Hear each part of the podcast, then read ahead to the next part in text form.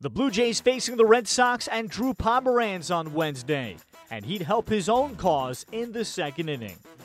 Pitch on the ground to the mound, taken by Pomeranz, the second one. Pedroia, the first easy double play, and Pomeranz made it happen there with a great fifth infielder-like move to snare that shot.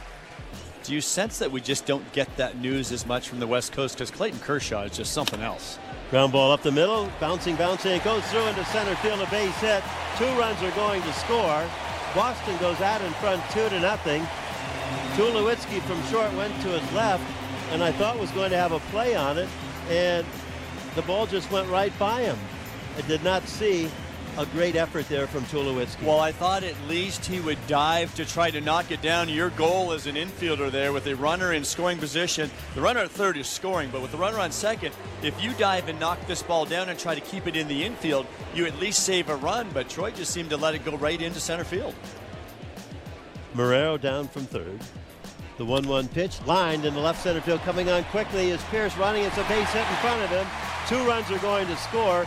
Pierce throws to shortstop, Tulowitzki back to second, safely back in is the runner Benintendi. Pedroia with a two-run knock, and it's 4-0 Boston as they add two unearned runs here in this inning after the miscue by Donaldson.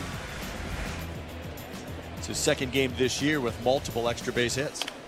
This ball bounced softly to short, Tulowitzki charging. He barehands it, he can't pick it up. Betts continues around third. He will score as Barney picks it up. He's got no play at the plate.